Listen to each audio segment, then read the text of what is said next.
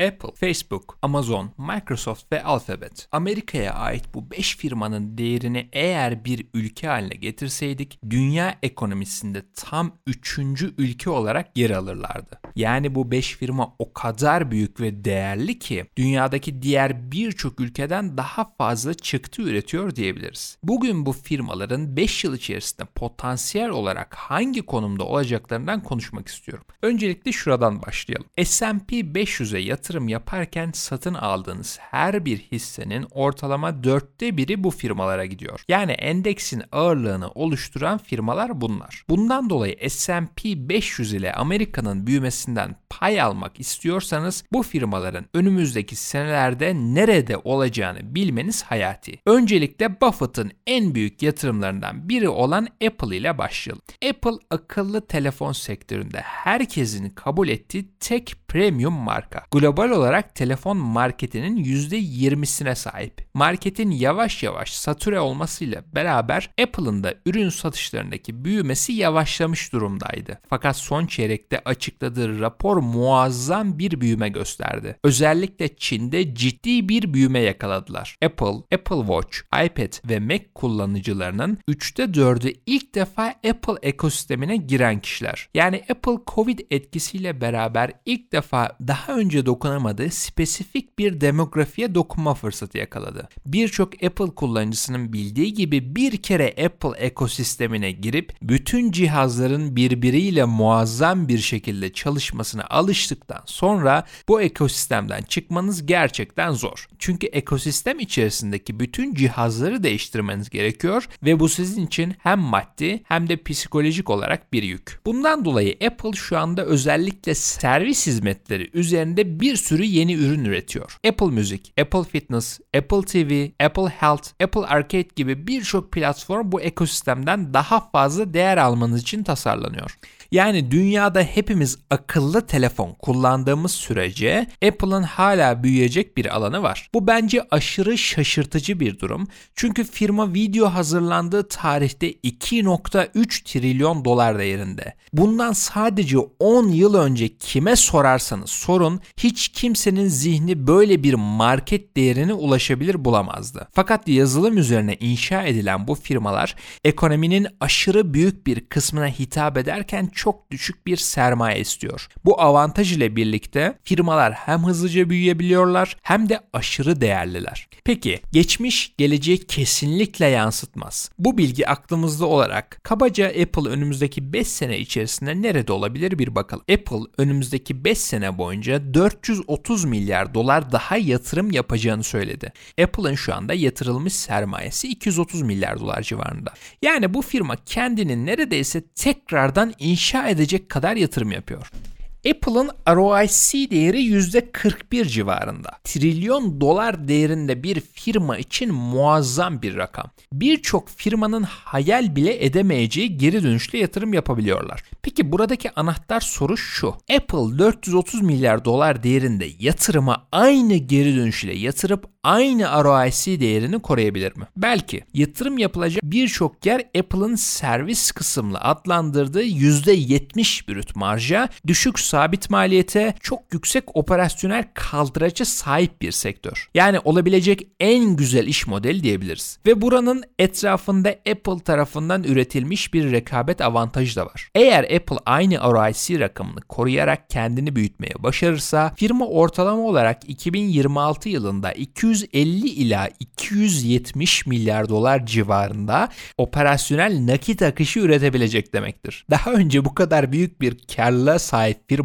dünyada görülmedi. iki yüz yetmiş milyar dolar dünyadaki yine birçok ülkeden çok daha büyük bir rakam. Böyle bir durumda Apple'ın şirket değeri tahvil getirilerine bağlı olarak beş trilyon dolar civarına kadar ulaşabilir. Bu da firmadan hala yüzde on beş civarında geri dönüş alabilmeniz demektir. Hisse geri alımları ve temettü oranını hesaba henüz katmadık bile. Buffett yüz kırk dolardan Apple'ın pahalı olduğunu düşünerek biraz hisse senedi satışı yaptı. Fakat hala Berkshire Hathaway'in en büyük pozisyonu. Burada iki durum söz konusu. Bir, Buffett faiz oranlarının çok düşük olduğunu ve en önemlisi korunabilir olmadığını olmadığını düşünüyor. İki, faiz oranları aşırı yükselmediği sürece, yani yüzde dört gibi bir rakama ulaşmadığımız sürece Buffett geçmişteki faiz oranlarına bağlı kalarak hata yaptı. Şahsen ben firmanın raporlarını detaylıca incelemeden ilk anlattığım tezin daha doğru olduğunu düşünüyordum. Fakat firmanın son çeyrekteki büyümesini ve, ve yönetimin planladıklarını görünce hala büyümek için yeterli alanlarının olduğunu görmek beni gerçekten şaşırttı. Şahsen tahvil getirilerinde aşırı bir artış olmadığı durumda firmanın fiyatının birçok analistin iddia ettiği gibi bubble seviyesinde olduğunu düşünmüyorum. Şimdi geçelim bir diğer firmaya.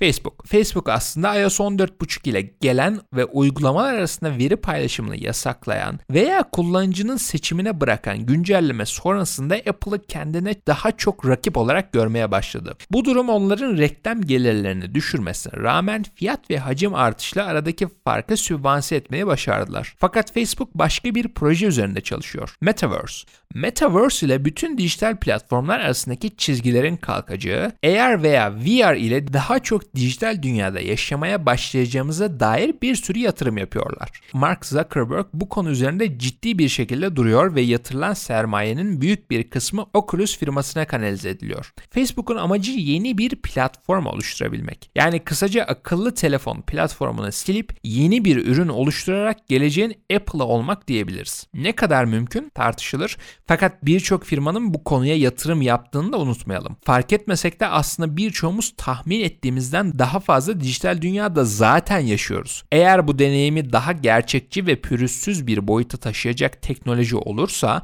insanların adapte olmakta zorluk çekeceğini hiç düşünmüyorum. Peki Facebook'un çekirdek büyümesi ne durumda? Enteresan bir şekilde Facebook firması da bubble seviyesinin çok uzağında. Hatta firmayı değerlendirdikleri iskonto oranı piyasanın çok üzerinde. Yani ya firma ucuz ya da firmanın risk primi fazla. Burada ikinci seçeneğin olma ihtimali daha yüksek. Çünkü piyasa yüksek bir ihtimal ile Facebook firmasının regülasyonlara tabi kalıp belirsizliğin artmasından çekince ediyor olabilir. Bundan dolayı firmaya premium bir değerleme vermemeleri çok olası. Fakat bütün bunlara rağmen Facebook önümüzdeki beş sene içerisinde iki buçuk ila üç trilyon dolar değerinde bir firma haline gelebilir. Çünkü hala bir milyar civarında müşteri ekleyebilirler ve bu müşterilerden aldıkları rakamı arttırabilirler. Kısa buraya baktığımızda da analistlerin yakınmalarının pek gerçekçi olduğunu ben şahsen göremiyorum. Peki sırada diğer üç büyük firma var. Alphabet, Amazon, Microsoft. Bu firmaları birlikte değerlendirmek istiyorum. Alphabet'in en büyük geliri reklamlardan olmasına rağmen altında büyüyen ve en çok potansiyele sahip olan firma Cloud. Amazon için bu A